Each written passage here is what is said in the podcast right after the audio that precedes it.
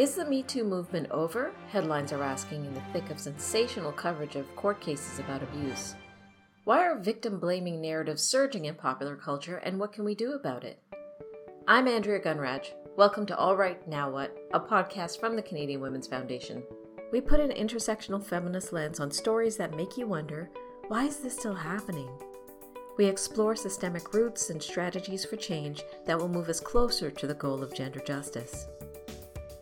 The work of the Canadian Women's Foundation and our partners takes place on traditional First Nations, Metis, and Inuit territories.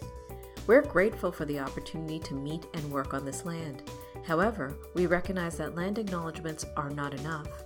We need to pursue truth, reconciliation, decolonization, and allyship in an ongoing effort to make right with all our relations. There are so many contradictions in our cultural imagination when it comes to gender based violence like intimate partner abuse and sexual assault. A 2022 survey by the Canadian Women's Foundation found that most people in Canada believe we all have a role to end this violence, but nearly half are hesitant to act, and 23% say intimate partner violence is none of my business if it doesn't directly involve me. We see statistics that prove how common this abuse is, but it's hidden. We can't envision just how widespread it really is. We believe survivors, but we easily blame them, question their motivations, and worry about the impacts of their allegations on abusers. Nicole Bedera digs into these dizzying contradictions. She's a sociologist who studies how social structures, organizations, and culture create a world where violence is predictable and ordinary. Over the past decade, she has studied sexual violence in contexts like college campuses, and she's been featured in the New York Times, NPR, Time Magazine, and more. She's a fellow at the Institute for Research on Male Supremacism and an affiliated educator at the Center for Institutional Courage. She joins us now. I came to this research in the way a lot of people do through some of my own personal experiences. But before I came to work as a researcher, I actually used to be a victim advocate. And I was meeting with survivors in the direct aftermath of their sexual assaults as a hospital advocate. I would hear the same questions from victims over and over and over. A lot of questions like, why does this happen? And why is it happening to me? Did I do something wrong? And I didn't have satisfactory answers to those questions.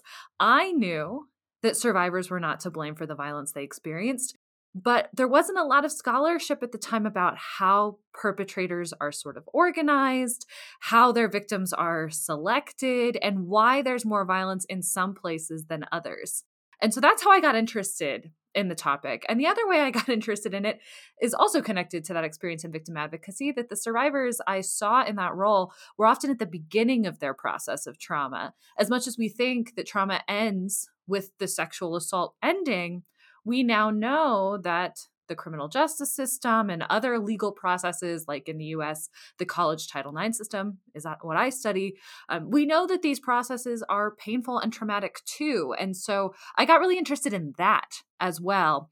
Could we make sexual violence less damaging if we change the systems that respond to it? Just grounding yourself in what survivors have gone through and letting that be the basis of your work is really wonderful. So tell us a bit about this research.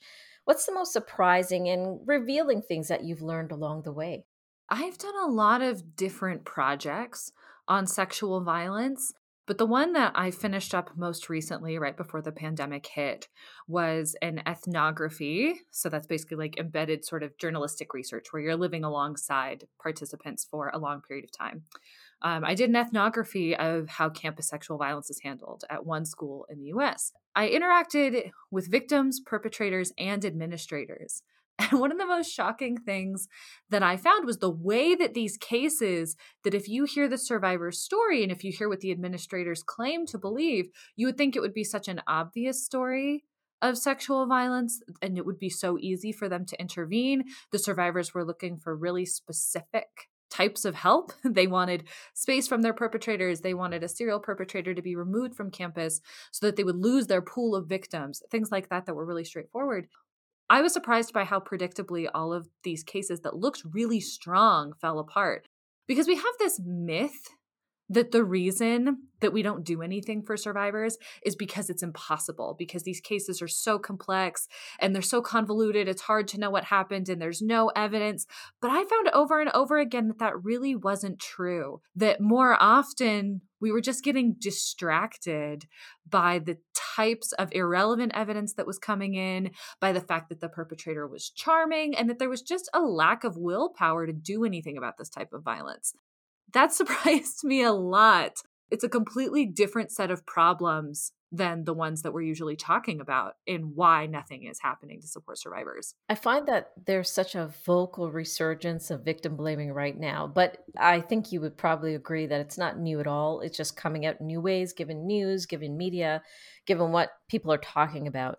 Tell us a bit about why you think this happens and what are some of the root causes, the things perhaps that we're getting distracted by, but the things that we actually need to pay attention to as you're talking now. I think you're right that there's a resurgence in victim blaming right now, but I think one thing we're learning at this point after the Me Too movement is that it has different sources than we thought. So, in the past, we thought that the reason that sexual violence was so common and that victim blaming was so common was just because we struggled to empathize with survivors. That if people knew more about survivors' experiences, that that would be enough to end victim blaming. I certainly have taken that stance earlier in my career. But I think at this moment, what we're seeing more on display is that the sources of victim blaming might be a little bit different than we expected. That it's not so much a lack of empathy for victims in all cases, but rather too much empathy for perpetrators. And so, to give you an example of this, we got in touch because of um, Johnny Depp's defamation lawsuit against Amber Heard. That's how we found each other in the Twitter world something I've been getting in a lot of emails recently because I've been quite vocal on this topic and people have been quite vocal back. But one of the things I keep hearing is people saying that they do believe that Johnny Depp is an abuser. They do believe that he has committed the violence he was accused of, but that they still think that Amber Heard went about it the wrong way. And they think that even if he has committed these acts of abuse, that doesn't merit the loss of his legacy as a famous actor, that he doesn't deserve to have his life ruined, and that really she wasn't the best possible type of victim because she did fight back, because she did use, in her own words, kind of ugly language at times, that as a result, she's not a good enough victim to deserve bringing down this man who we're really comfortable with. And I think this is the type of victim blaming we're seeing. And it's a little bit different than saying we don't believe survivors. It's now saying we believe you, but we don't care. We believe you, but we don't think this is serious enough to require intervention. And we believe you, but we don't think it's worth damaging a man's reputation, or we don't think he deserves accountability or consequences for his actions. And so instead, we're seeing actually really similar myths coming back for a slightly different reason, which is this idea of women who look for consequences regardless of what they've endured. And I say women kind of intentionally because in my work, I find this doesn't hold up the same way when the genders of perpetrators and victims vary. But women who are looking to hold a perpetrator accountable have inherently done something wrong, that they should be forgiving, that they should sort of turn the other cheek and just move on. And that if they refuse to do that, it's proof that they actually do need to be put in line and that they did deserve some of the abuse they experienced. So that's kind of where we're at, um, as well as just a general discomfort. I've heard a lot this sense of we don't know with 100% certainty what happened. And if we don't know with 100% certainty beyond a reasonable doubt what took place, then is it really fair for there to be consequences for a perpetrator if I have any doubt at all? And so that's kind of lingering too. But I think that ultimately, to sum up this kind of long answer that the victim blaming that's taking place it's all about preserving men's legacies or futures if they're very young and they haven't had a chance to cement what their potential legacy could be. There's sort of an assumption when you're accused, but if you're accused when you're young that you could have done amazing, amazing things. But there's an idea that all of this should be protected and that women's traumas, it's just sort of too late to do anything. And the problem is that they're coming forward. It's a slightly different type of victim blaming, but I think it's an important distinction to make. I appreciate your desire to try to parse this out because it is a mind meld. It's really just hard to follow. Like, I think I've done this in my life. Tell me if I'm getting it right. There have been times where I have faced abuse and I found that empathizing with the person abusing me helped me deal with it, helped me feel not so harmed and violated helped me feel perhaps like I had a measure of control over the situation, even though it wasn't my fault and I didn't do anything wrong. I was able to see it from that person's perspective so that I could manage it. But did that give me a sense of safety? No. Did that give me a sense of justice? Absolutely not.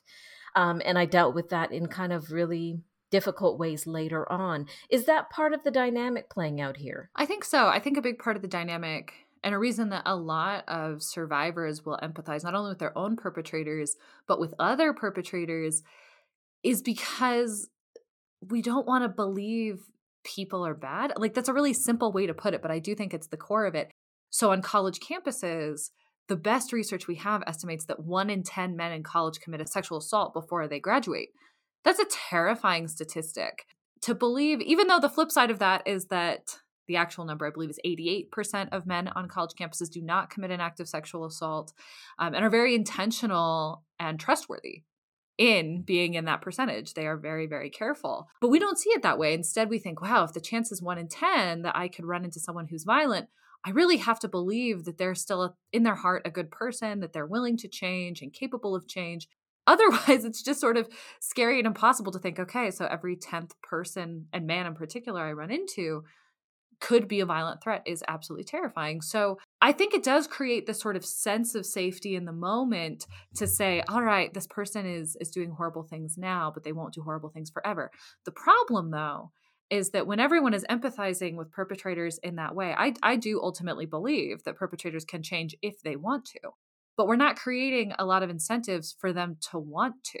Instead, we're just saying over and over how understandable it was that they have hurt women that makes it likely that they will continue to hurt women in the future. We're all going to throw them a life raft if they do. I think that's the core of the difficulty. You know, one thing that really surprises people about my research is that most of the Title IX administrators, so Title IX is the office on American college campuses that addresses gender based violence. Um, and the vast majority of the administrators in those roles are women, many of whom are survivors, many of whom got into this work because they want to support other survivors. And yet they end up betraying them. And I think that's a big reason why is this sense of, wow, it would just be so scary to walk around campus and see how many students might potentially be violent. It just feels like this insurmountable problem. It's easier to believe that it will just go away naturally, but it won't. That's not how it works. I do believe this kind of falls into not just a psychological phenomenon, but you know, the sociological phenomenon that we have to see violence as rare. We have to see things like gender-based violence as something that doesn't happen very often, even though the statistics clearly shows it happens all the time. It happens to the vast majority of women and girls and two-spirit trans and non-binary people. And it's just a matter of us trying to break through both cognitive dissonance and also cultural mythologies that are grounded in sexism and grounded in oppression. It's it's kind of one of those things that feel really insurmountable. But we're really excited at the Canadian Women's Foundation because we have had some positive moves in the right direction over 20,000 people in Canada have actually signed up to become what we call Signal for Help responders. It's just an ongoing learning journey that people can sign up to online to practice and know how to have some judgment free, caring conversations to support survivors of gender based violence in their lives. And what I appreciate about this is that it's asking you to look at the situation, a violent situation perhaps, from the perspective of somebody who's going through the violence and importantly, grounding yourself as a bystander, as a person in that person's life. What can you do that it's not too big for you to have a small intervention in the little ways that you can in your day to day? And of course, this is really important because we have found that 90% of people in Canada do believe that they have a role to end abuse, but actually half are afraid to respond. And nearly a quarter actually say that intimate partner violence is none of my business if it doesn't involve me. So there's a big difference between our values and our confidence and competence and desire to do something. So, how do we challenge this given the power of your research? How can we start to shift our cultures of stigma and silence around abuse?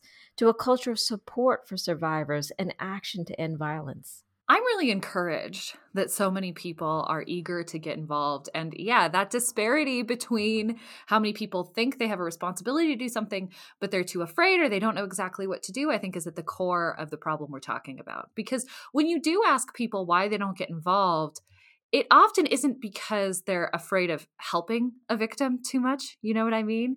But they're afraid of being wrong and they're afraid of unfairly maligning a man's reputation and hurting a man who they think doesn't deserve it or might not deserve it. And so we get into this suspended state of disbelief that we can't be helpful unless we know with 100% certainty, beyond a reasonable doubt, what has taken place in a relationship. And the problem is in intimate partner violence, that can be really hard, especially because survivors themselves, while they're in the midst of abuse, they may be gaslit, they may be confused about what they're experiencing. So even if we come from a standpoint of believe survivors, believing survivors might not get us all the way there when they might say, depending on the type of abuse they're experiencing in that moment, that they are a victim sometimes or that they're not in others. So it's difficult. And that's why I think it's really crucial that when we try to support survivors, we stop thinking about it as something that is inherently done to hurt or punish a perpetrator. That's not what victims are looking for. Victims are not asking for help because they want to ruin someone's life, as much as that's the big belief out there. But instead, it's because they need tangible aid. And when you're focused on offering something that would be helpful and useful, even if you got a piece of the story wrong, then we can feel a bit more confident moving forward. You know, I think it's really interesting. A lot of the time you see this hesitation to step in because people aren't 100% sure if it's abuse, right? but we end up making these distinctions between, okay, we know this behavior is bad, but does it rise to the level of abuse? And something I like to say a lot is, well, okay, so let's assume that it doesn't. Let's assume that you just have a friend who's in a relationship where they're not being treated well by their partner and you don't like the way that their partner argues with them, you don't think it's fair, then we would not be nearly as hesitant to step in and offer some advice, to step in and say, here are some resources that might be able to help you. Have you considered meeting with a therapist? Have you considered using this guide about how to have an argument better? You know, all of these different things. We make a big deal out of putting people in the right category are you in the category of just general bad behavior or are you in the category of abuse? And to some degree, those categories are useful because, for example, couples therapy might be useful in a relationship where people are making some mistakes but want best for each other. But couples therapy can be very, very damaging to survivors who are in an abusive relationship. So sometimes those distinctions matter, but other times they just don't. and just being there to be a compassionate ear and to support a friend or a family member's view of what's happening in their relationship and helping them think through what will be best for them is really all we have to do. And so that's my simple answer is to just worry a little bit less about the impact of being wrong in the direction of like what could it mean for the perpetrator if i'm wrong and, and to think a little bit more about what would it mean if i don't step in in a place where i could have what would it mean if I was wrong in the other direction and I'd been hesitating when someone really needed my help? I think that's the way we have to flip the conversation. The other thing I recommend, which I think is really helpful, that there's a training and that there are resources available for, for people to respond, is to say you don't have to bring every approach at once. There are there's not just one way to help a survivor. It doesn't always mean going straight to the police, for example, but there are actually probably hundreds of things that we can do to help survivors, whether it's making abuse less damaging, helping them get to safety, helping them make sense of what happened to them or heal. When we think of all of the tools that are available, there probably is a tool that everyone is comfortable using some of the time when it's appropriate. And so I think that's the next step forward too is thinking, looking over these types of resources and saying, okay, what do I feel comfortable with and how can I practice and be prepared to implement it when it's time? All right, now what? Two thirds of people in Canada know a woman who has experienced physical, sexual, or emotional abuse. Chances are it impacts someone you know. Maybe gender based violence has directly impacted you. People facing abuse are more likely to tell someone they know and trust than to reach out to a service or call a crisis line. This is why we all need to know how to proactively respond and support someone in our lives. Learn how to offer stigma free support by signing up at signalresponder.ca. You'll get the Signal for Help Responder Action Guide to start, which gives you quick tips to respond right away. And then you'll get emails and trainings and event invitations and other great materials to give you the learning you need to respond to any sign or signal of abuse. It's not about being perfect. Situations of abuse are often complicated and confusing. The goal is to build our own confidence and competence to be responsive, to be caring, and to put the person looking for our support first. Please listen, subscribe, rate, and review this podcast and share it with others. If you appreciate this content, if you want to get in on the efforts to build a gender equal Canada, please donate today at CanadianWomen.org and consider becoming a monthly donor. And thank you for being tireless in your support for gender justice.